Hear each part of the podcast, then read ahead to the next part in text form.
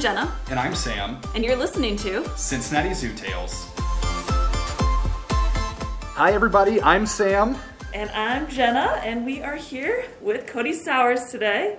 Hey guys.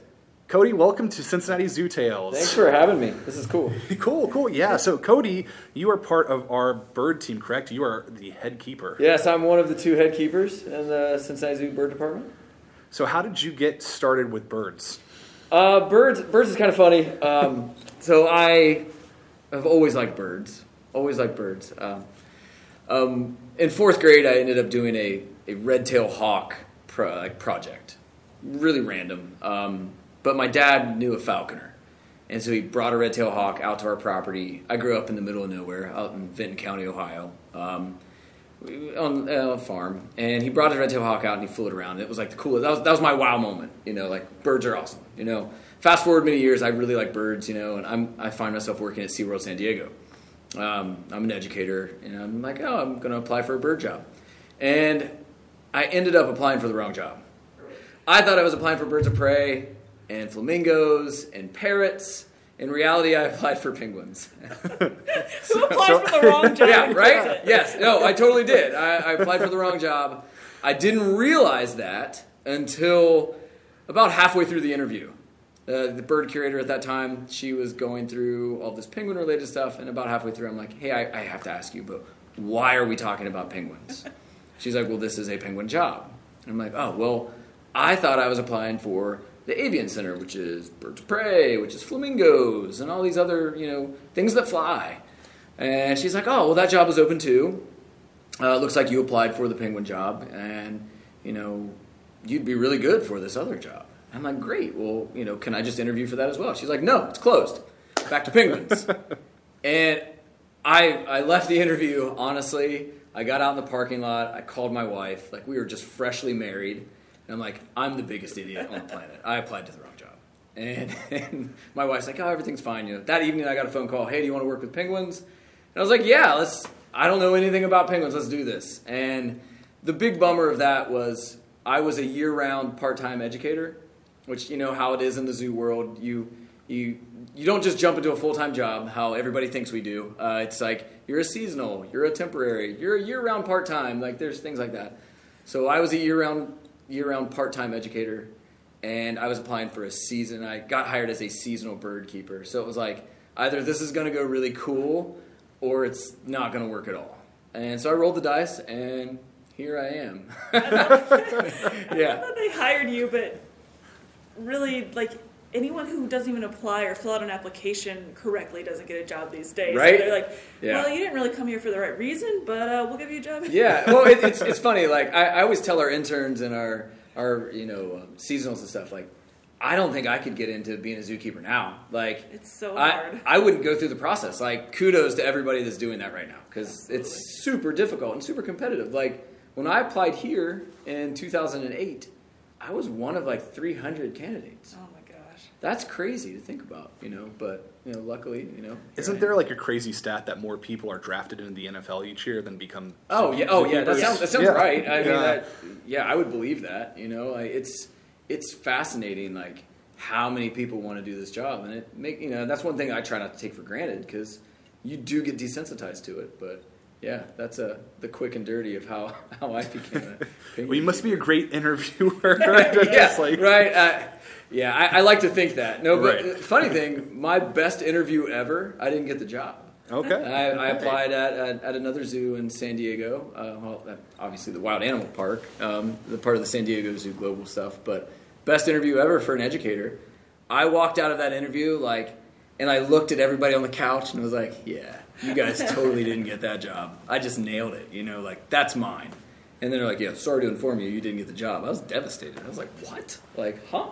But I was also naive too to how zoos actually, you know, hire people. I didn't Right. think it was that competitive because you know, you just think, oh, nobody wants to work with birds. Like, wow. You also applied for the right position that time. So I, yes, yeah, probably yeah, right, yeah, yeah, my mistake. Yeah. So, so in case you haven't been able to catch on yet, we have Cody here today because we're going to be talking about penguins. I'm sure a little other bird information will get mixed in there, but we've had a lot of changes this past year with the bird program and with our penguin habitats around the zoo, um, mostly with the Penguin Point that we have, and then also with the Little Blue construction down in Roo Valley. So it's Yeah. it's been really exciting to see the projects come because they- they've been in the works for a few years now. Yeah, absolutely. It's been incredibly stressful. Uh, lots of meetings, as you guys can imagine, but it's been really good. It's been awesome to see, you know, those areas transform into what they are now. Um, I feel they are. I would put them up there with some of the best penguin exhibits in the world, and we're already starting to see it. I, I assumed when after we built them that it would turn into other zoos would come and talk to us like, hey, like we see what you guys have done. How did you do it? Like what, like how do we get there? And other zoos are already contacting us like, hey, tell us about your exhibit.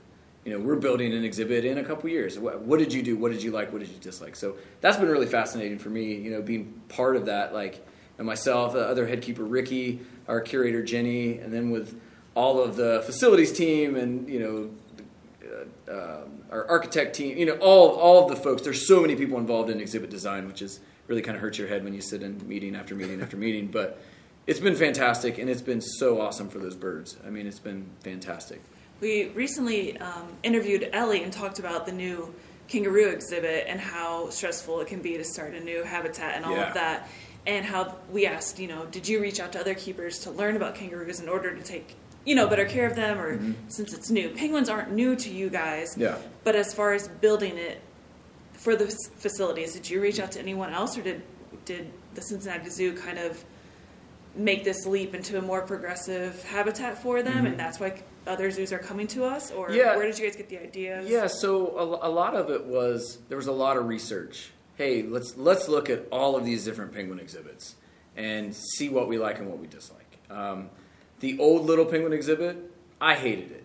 Um, I wanted to swing the first hammer when we tore that down. Uh, Did they let you? no, no, because honestly, it, it came down so quick. I don't know if you guys were here that day, but when they started taking that building down, like I walked out in the morning, I'm like, oh, they're tearing the building down. Oh, oh well, this is cool. By the end of the day, it was gone. Wow. I was like, wow, you know, good riddance. See you later. Um, but uh, we we did a lot of research. Um, myself and Ricky, we've got a lot of penguin experience. Jenny has a lot of penguin experience.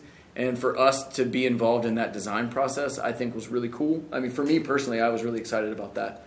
Um, but to say like, here's what I like about certain exhibits, like places I've worked or places I've seen, and here's what I think works well, and like the shallow exit out of the pool. Uh, you know, it's a kind of a beach exit. You know, if I build a swimming pool at my house, I would love to have that just gentle slope down into the water where it's not just a drop off, right? That'd be cool. And that's kind of what we did with the little penguin exhibit and also the African penguin exhibit too. And that, that one was a little bit more of a challenge because it was a former sea lion pool.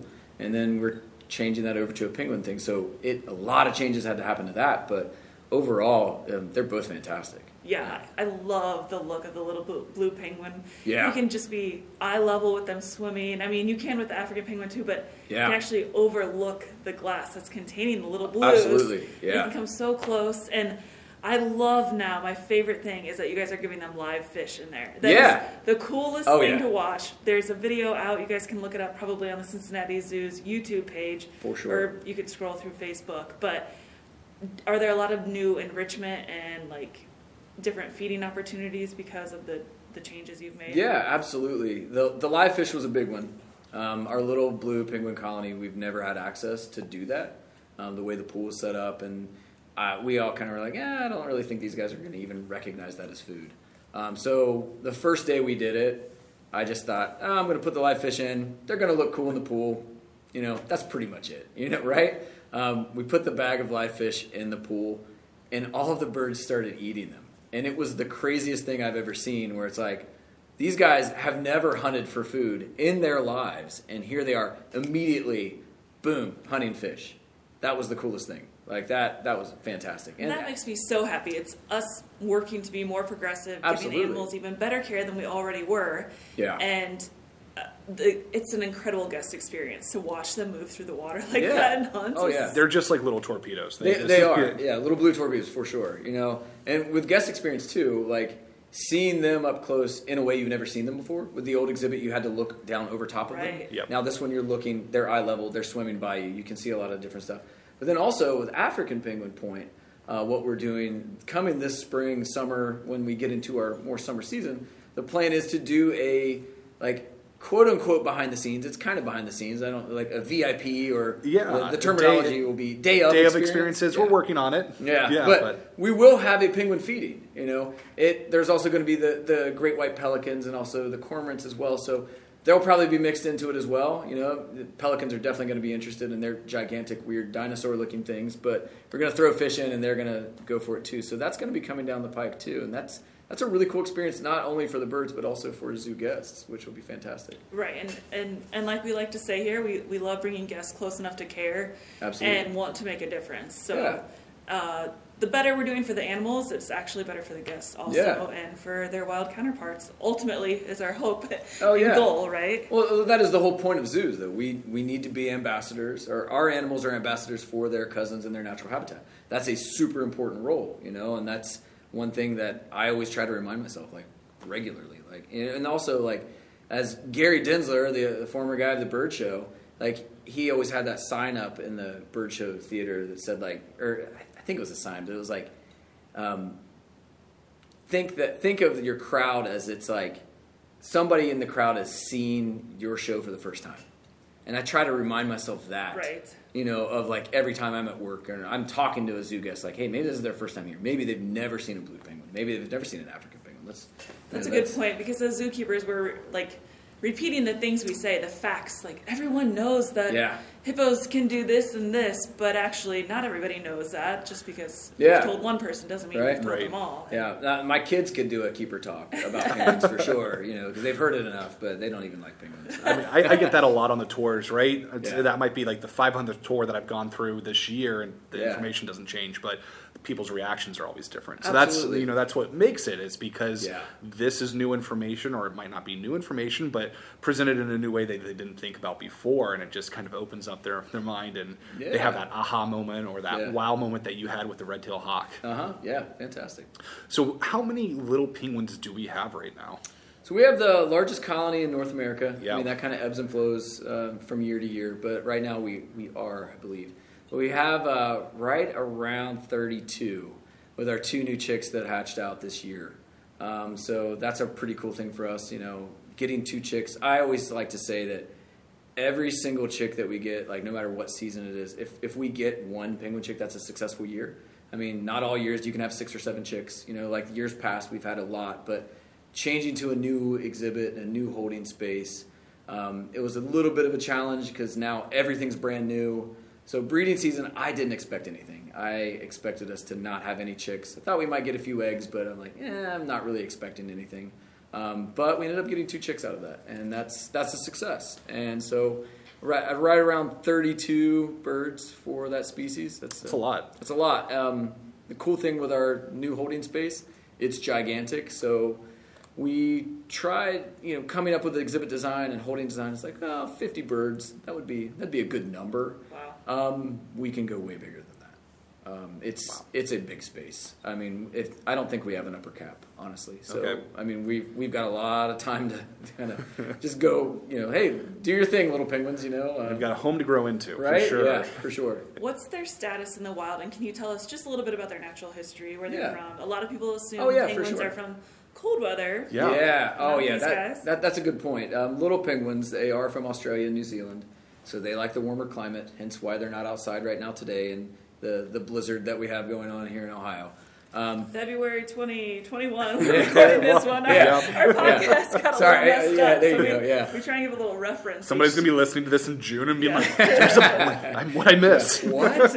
uh, but yeah, they like warmer climates. Um, so they're they're a little bit different than what you think of when you think of penguins, because you know, 17 species of penguins worldwide.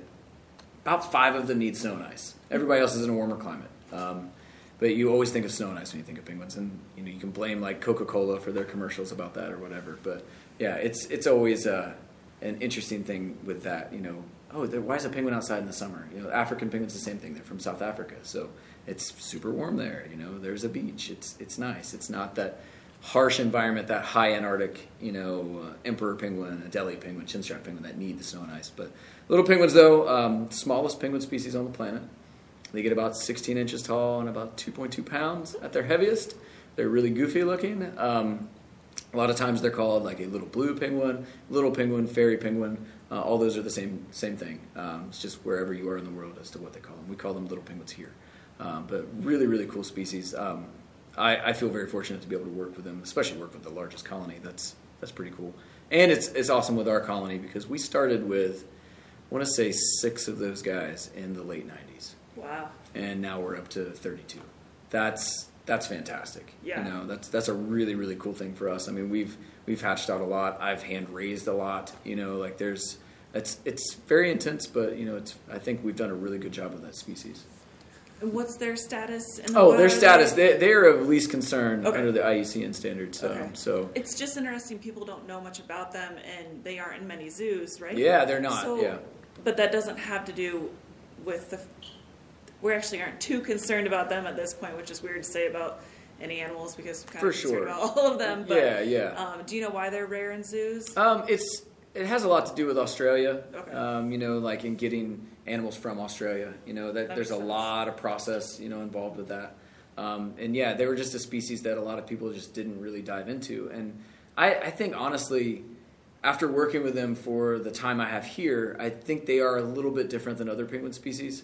Um, they're a little bit more resistant to change. There's, there's, you have to manage them a little bit differently. And I think sometimes if folks view them a certain way, like, oh, I'm going to treat these little penguins like an African penguin, then they're going, they're setting themselves up, themselves up for failure. Honestly, um, so it's a little bit harder to do. You know, it's, it, but it's kind of like if you think of koalas, you don't see koalas everywhere either. you Right, know? that it's makes just sense. One of those kind of species. yeah. Is it true that the Australian government has to come over to, or an official has to inspect in some way before they allow little blues to be part of your facility? So we do have to go through a paperwork process, and we do have to submit photos of what our exhibit looks like, what our holding space looks like, and all that stuff. And we actually are just doing that because we are planning on bringing in some more um, here in the future.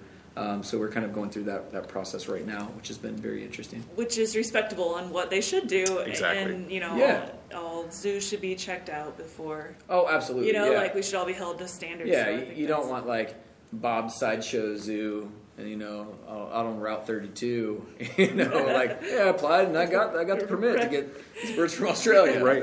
That'd be weird.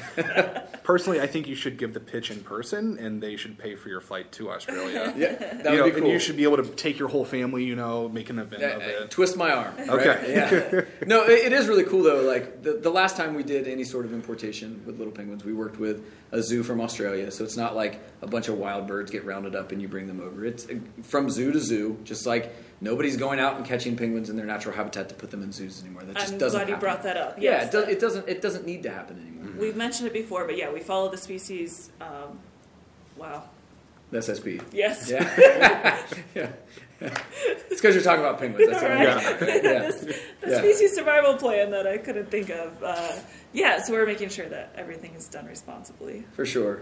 And the, la- the last time we did it, it was really cool for me. So again, I started my career at SeaWorld San Diego, and when we did an importation, it took place at SeaWorld San Diego. So I got to go out back to San Diego and hang out for two weeks and work with those birds, and then bring them back to Cincinnati, which was cool. And that'll be happening again this t- this time though. Like I'll be going out and helping set up the process, but we'll be doing it at SeaWorld again. So it's kind of cool to go and you know hang out in the place I used to live, and there's a lot of people I still keep in contact with out there. So it's kind of cool. That's awesome. Yeah. In the African penguins, they are warm weather too. They are correct. Yeah. Now, with their habitat, switching it up just a bit, Yeah. they were originally just part of their own species, right? So part of their own habitat. It was just an African species habitat. Yeah. But then with their new penguin point habitat, we've got a few mixed birds in there as well. Yeah, yeah. So we have uh, great white corm, or I'm sorry, great white pelicans, and uh, white-breasted cormorants as well, and a yellow-billed duck, which is really cool. Um, we like to add other bird species to some of our exhibits. Um, I think it just kind of mixes it up a little bit because you have penguins, and everybody likes penguins, but all of us in the birdhouse we're all bird geeks, and so it's like, yeah, penguins are cool, but have you seen a great white pelican? It's a pterodactyl, by the way. It, it It's- and like honestly, huge. I read all the stats on how big they were. did not realize how big they were until they got here, and was Yeah. like, "Oh my lord, these are huge!" Like, and they're they're just gigantic. They are so big, like craziest thing I've ever seen. You know, but um, pretty fascinating. We also have other birds though in Roo Valley with uh, with the little penguins as well, though. So we do have those other duck species. The, That's true. The New Zealand scaup, the freckled duck, and Australian wood ducks too. So. Now, is there any challenge introducing the species together with them being separate to begin with and opening up the new habitats with the mixed species? The little penguins no. Uh, little penguins and their waterfowl friends no. Um, the African penguins, they're a little bit more of an aggressive species than, say, little penguins are. Um, the great white pelicans are so large. I I have seen them kind of stand off a little bit. Like the African penguins are like, "Hey, you're in my nest site," and they do They're like their defensive stance stuff, and the pelican just walks away. Or seeing the pelican snap a little bit, but there's really no aggression between the species. Uh, I think it does help that the pelicans are just so huge, and then the cormorants just kind of stay off to themselves uh, and do cormorant things, you know, which is fun to watch. but yeah.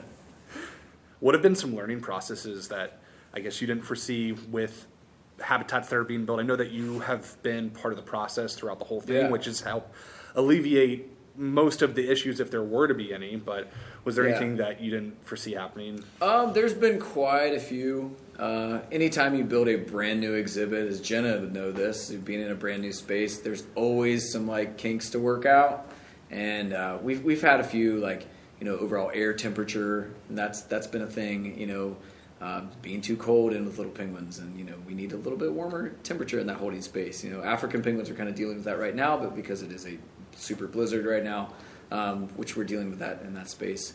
Um, that's been an issue. Like uh, water quality issues we've had. You know, just getting the new filtration systems running. That's been kind of a challenge. Are you using the recycled rainwater in those We are, also? yeah, absolutely. Um, they, I believe, they applied to be LEED LEED platinum. I think for those spaces, or at least for Little Penguin, I believe, because it's part of Roo Valley. Um, no, I think Roo Valley overall is going to be in that. Um, but that we use geothermal to heat that whole area, so that's heating the pool and heating the building. Um, so we did have some challenges with that. Whereas, you know, the pool was about forty thousand gallons, and the indoor pool was about eight thousand gallons. So we have a lot of water space, um, which is crazy, you know, compared to what we used to have. Um, and so heating that pool space up, you know, into the 60s, and then heating that large indoor airspace with the same geothermal, I think we've we found some issues with that, but we're getting all of that figured out now. Um, you know, and like we have heated rocks out on the exhibit of Roo Valley um, for the little penguins, and that's ran by geothermal too. Um, but then you you know you're just little tiny things like that, which you know, the overall structure of the building and everything is totally fine, but it's just these little tiny things where you're like, oh, okay, that, now we're we're aware of this, or you know, um, it was primarily a challenge just during the construction, where when we moved the birds out, moved them to a temporary space, that's when we had challenges. Um, just going through those changes and then waiting for the exhibit to be done, that was the most stressful. But right now, this is all like cruise control now, honestly. Um, Yeah. But that that temporary phase was really a struggle. Um, but luckily, to our bird team's credit, we didn't lose any of our birds during that process. So that was that was a pretty awesome thing for us, you know, to like not have like because little penguins don't do well with stress, and now we move them to a temporary space. It's a way different space than what they were used to. And then after all those challenges, then we move them to another brand new space. And Then you have those challenges again where it's like, what the heck's going on? Then we let them outside, another new change, you know. And so just all these things happen. Like when we put them in the first, the first time we put them in the holding space, we had birds that swam for I want to say a couple weeks straight, like didn't get out. And since so when they're in the pool like that, they're not coming out to eat. So we had some issues with like getting them to eat a little bit more. So it was like, all right, cool. We gave you this great huge pool and you're using it. Now you're using it too much, so we have to block you off from it and make sure you're eating. So uh, very challenging, but again, uh, our bird team, I think we knocked it out of the park, and it was it was a whole team effort too. It wasn't just one or two people. It was it was the entire team, which was great. That's great. I'm glad it wasn't too challenging overall. Yeah, yeah. it worked out. And the I don't. Th- I don't. I don't think I would do it again. Building two new exhibits in the same year. I don't think I would do that again. Yeah. But yeah, good times. So I have a question. What's your favorite species of penguin? Favorite species. Um, I would say favorite species. Uh, so I, I've been lucky. I've worked with ten species out of seven, out of the Wow. seventeen. So that's like my geek moment of like, yeah, I'd love to get all seventeen. I don't think it's going to happen, but Um, out of the ones I've worked with, I would say Gentoos are my favorite, which unfortunately we don't have here. But our our polar exhibit, we're like not even talking about that exhibit. But no, that's like a really cool exhibit too. But um, we did, it's not really set up for Gentoos, unfortunately. Um, but they're one of the goofiest penguin species that. that I, I think they're really interesting. Um, they're the third largest, which nobody Okay. talks I about. didn't know that, yeah. they're the third largest. Um, so they're a good sized bird, um, but really fascinating.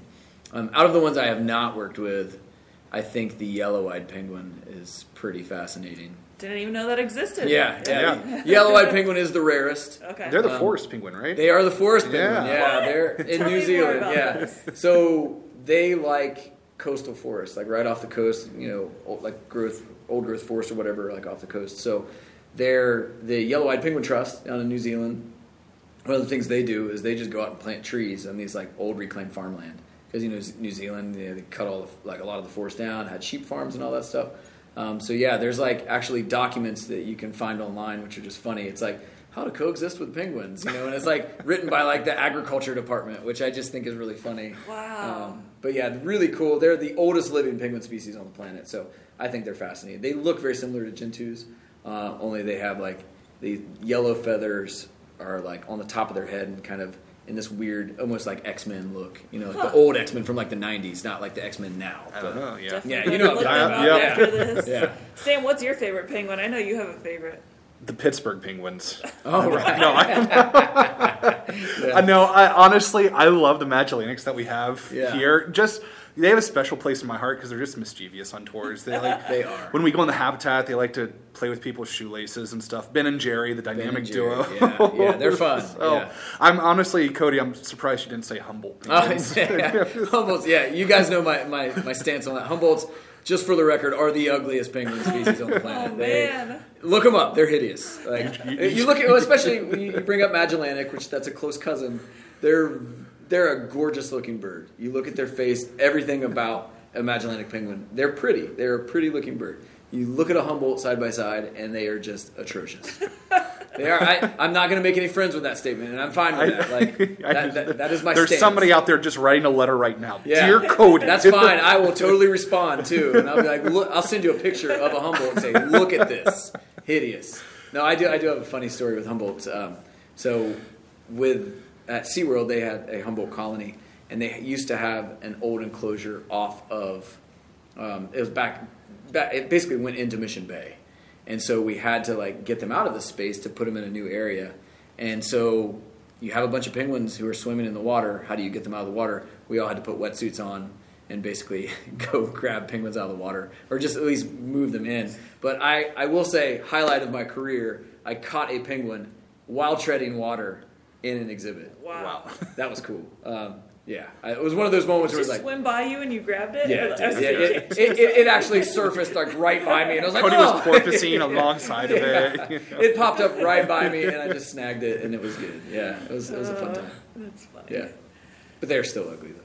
I can't wait for those letters. I, I will send them over to you. Eh, That's fine. I'll, I'll, I'll respond to all of them. No, maybe we should have like a penguin pageant here sometime, you know, and We could. We, could have like a ranking of the best looking penguins, Yeah. and if the Humboldt comes any place except last, you have to like make a public apology or something like that. Uh, I, I'm gonna hold that stance. you know, okay. like, like it, it is funny too, like because you know, beauty is in the eye of the beholder, right? But if you talk to Dr. Campbell here, he will tell you that king penguins are the prettiest penguins. Well, And, and, and they are. They're gorgeous. Yeah. They, They they are are, really. gorgeous. They are a favorite of mine too. Like it's really hard to just pick one that's like, yeah, I really, really like this one. But kings are gorgeous, and they are a favorite of mine. I mean, they're they're they are very regal and majestic looking. When we do our penguin parades and you know we're walking through the zoo, like it's pretty interesting to see. I was going to say we should at least mention that. I know we were focusing more on the new habitats during this episode, and we could do an episode on one single species of penguin, and there's Yeah. enough to talk about. But I think something that's really neat that we do here at the Cincinnati Zoo is the penguin parade with the king penguins. Yeah. Uh, king penguins aren't too common in zoos, are Um, they? there are, there's a little bit more than you would think. Okay. Yeah, uh, it's like them and their close cousin, the emperor penguin. There's there's like one zoo in the country that has emperors. Those are really, really. Yeah, you're not gonna like. yeah. There's like three zoos in the world that have Okay. them, and like one happens to be in San Diego. So I got to work with them too, Wow. um, which is really cool to see the differences between kings and emperors. Like you know, honestly, Is the size difference that much? it, it is uh, it, not so much the height. So kings go three feet tall and about forty pounds, whereas emperors go three and a half and up to ninety.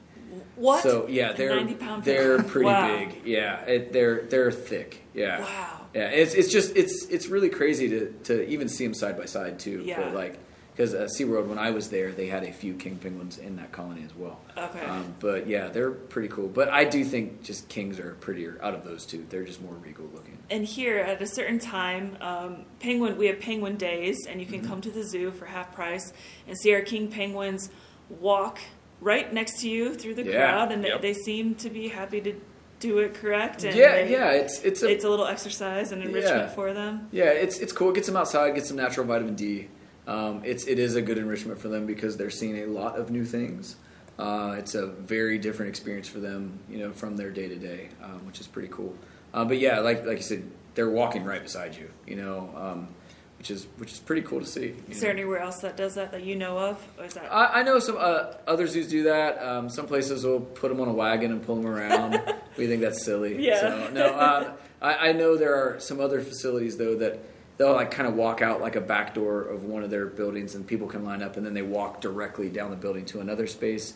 Um, there's some zoos in Europe that do it as well, um, but I think we have the best parade in America. Uh, I will stand on that hill as well. So, But yeah, something something else that we do here at the Cincinnati Zoo that's really cool and you can check out and um, have a king penguin walk right next to you. Yep. Yeah, It's not yeah. something you could Yeah, it's n- no extra charge except for the admission price, which Yeah. is even half price. So Yeah. Yeah, definitely a good thing to check out. Again, if you're listening to this in June, look forward to it in January and Yeah. February. Yeah. I think we're getting pretty close to our question. I do have one more question though that I, I think I, I want to clear the air about Mm. penguins and pebbles. So we, Ah. we we have seen a lot of proposals here at the zoo, and a lot of people want to incorporate a pebble into it, especially if the person they're proposing to is a big penguin fan. Yeah. Is it true that penguins gift a pebble to their mate for in, for their life to mate for life? Uh, so I'm gonna ruin everybody's perspective on penguins. Uh, yeah, in in the Disney world, yes. In the real world, no. Um, a big thing: penguins don't mate for life. Um, they are monogamous. Um, in the bird world, that means one mate per season. There are birds that mate for life, you know, like some parrot species. Yeah, that that happens. Um, penguins, though, it's they are monogamous for that season. Um, the next year could be the same bird. A lot of times it's not. Uh, the pebble thing, um, I brought up gentoos earlier. Um, I have had gentoos bring me rocks before, Aw. and they like do this weird. They drop it at your feet, and they like do this weird bow and make this horrible raspy noise, like eh. You're like, great, thanks. Um, but it's it's it's them basically. The, the whole pebble thing is is all based around nest building, not so much like we humans giving you know our chosen one a diamond or something like it's and that's kind of how it all gets kind of romanticized with with us humans in regards to penguins. And so yeah they they don't mate for life.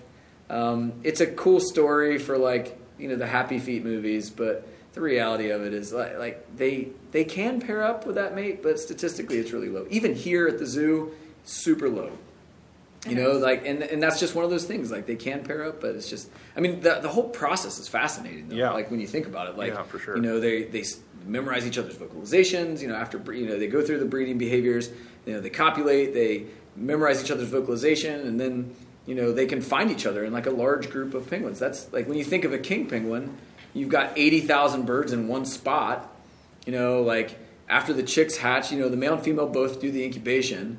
Uh, where the emperor penguin is the only one where the male does the entire incubation. All other penguin species, the male and female both incubate. Um, so, you know, they go out to sea and they come back to this large group of 80,000 birds and they vocalize and they memorize each other's vocalization and they can actually find each other. So that part of Happy Feet is true. I did not know that. Yeah, That is- that's fascinating. When you, when we hear it, it's like you hear like a wet trumpet. It's like a very brash sound. They're hearing all the stuff that we're not, and that's really cool. So it's you know Happy Feet. It was Hugh Jackman and Nicole Kidman singing, or whoever the actors and actresses were, but it was somebody like that, and they were singing this beautiful song. But in reality, it's this weird wet trumpet sound. But they can they can memorize that. But that's fascinating. Yeah, know? it, it definitely is. And if you were proposed to in that way, I am not proposal shaming you right now. No, no, If you were all. still thinking about proposing that way, go ahead. I Do just it, yeah. Wanted you to have that information. Use your just- pebble as your diamond ring. you Exactly. know, There you go. Save some money, totally right? Yeah, fine, you that's- know? that's great. Um, but no, Talk the- about a rock. Yeah, you know? the, the proposals are, are great though. I think it's really interesting. Like my wife wouldn't have liked that, you know. So if, if you have somebody that really likes penguins, do it. That, Yep. That's fantastic. Yeah, we enjoy them too, anyways. yeah, They're- I, I love I love every proposal that we do. So Jenna, Yes. do you want to ask it? Yeah. So Cody, Yeah. what can I do? How can I help penguins? How can I help be a better steward of the earth? Yeah. What can I do? I think um, I think one of one of my favorite ways is to just be an educated consumer. That is, I think, the best way. And uh, you know, there's a free app on you know Apple-based and uh, Android-based devices. It's by the Monterey Bay Aquarium. It's the Seafood Watch Guide. It's pretty fascinating. You can so when you're buying seafood, you can bring up this app and say, "Oh, hey." This fish is good to buy. This fish I should avoid, and then it breaks it down too, as, as to say like, well, this fish I should avoid because of these reasons. And I think that's fascinating. You know, and it's not just like, oh, chemicals in the fish. It's, oh, this is overfished. Or, hey, this fishing method, the bycatch is sea turtles or dolphins. You know, so that's a super easy way to be involved. Um, just being educated about your purchases. And that, and that can go into other aspects as well, like the clothing you buy. And, you know, not to rep any specific brands, but like if you think of like Patagonia, they have a very strong environmental policy for a business. So yeah, you're paying a little bit more money up front, but you know, like I have a Patagonia raincoat I've had for quite a few years. Yes, it was hundred dollars when I bought it, but if it lasts 15 years, that's fantastic. And then when it breaks, I can send it back to them and then get it back and like get it fixed. And then I don't have to go buy another one. And then you know I'm reducing trash and all that other fun stuff. So I think that's a really great way for people to to really get involved because how do you tell people to get involved with an animal that they are not going to see in the Ohio River? They're not going to see out in their in their backyard. You know, that's that's a really tough one. You know, so uh, start by being like educate yourself on all this stuff. You know, Absolutely. So yeah, if you guys are interested, you can download the Seafood Watch app, and it'll just help you know. You can be at a restaurant and use it. You Yeah. can be in the grocery store. But like Cody said, there are a lot of issues with illegal fishing or overfishing, and it affects animals other than just the fish. And it's an easy way for you to just make a little bit of a difference without Oh, yeah. too much work. Just download another app if you have any storage left on your phone because Yep. everything Yeah. requires an app these yeah. days. Yeah. Delete a couple pictures and you'll be fine, right? Yeah. yeah. It's addicting though, so watch out because you'll get on there and you'll be like, I didn't know this. Like, Yeah. Oh yeah. oh, this comes from this. Okay. Yeah, it, it is. My, my wife definitely gets annoyed with me when we're at like the seafood counter, you know, and I'm like, oh, whoa, what about, what about this? Like, just just pick fish, you know. Just okay, we'll go with this one. You know, uh, this one's good. So But yeah, if we don't, if we're reducing the amount of specific fish that we're eating, then they won't be making as much money, and therefore, hopefully, won't be fishing for those fish as much and make a difference, right? I mean, that's how it can well, help. it, it's and well, well that also, but paired with if you really think about the fishing industry and how much fish we are using, like you know, I eat a lot of fish because I, I enjoy fish, and it's, I guess maybe because I'm a penguin keeper and I work with fish every day, and I, I smell like fish all day, every day, so I might as well just eat fish too. Um, but um, when you think about how much fish we use, like as a zoo and just the bird department, we're using 66 pounds a day wow, we're not a very large zoo. You know, there are a lot of places that are using thousand pounds of fish a day. So even as an institution like us, we have to be smart about it as well. Because there is going to be a point where there's not that much fish, and then what do we do? So we have to kind of you know utilize that with a hey, this company's overfishing this type. Hey, maybe we should kind of stop that and go a different direction. You know, so one challenge for us as as a zoo is we're constantly constantly looking at other fish like what we can get and what's going to be the best quality and the best nutrition for those birds. Because if a penguin doesn't have fish, then what's it going to eat? I can't like throw a bale of hay to it or you know like like sub in you know like a hamburger or anything like that. That's not going to work. You know. right, yeah. So great. I think that's a great. What can I do? Yeah. Cody, thanks for coming and, and talking to us today. That was very informative. Yeah. Thanks for having me. Always love to talk penguins. For sure. So I'm Sam, I'm Jenna. and this is Cincinnati Zoo Tales.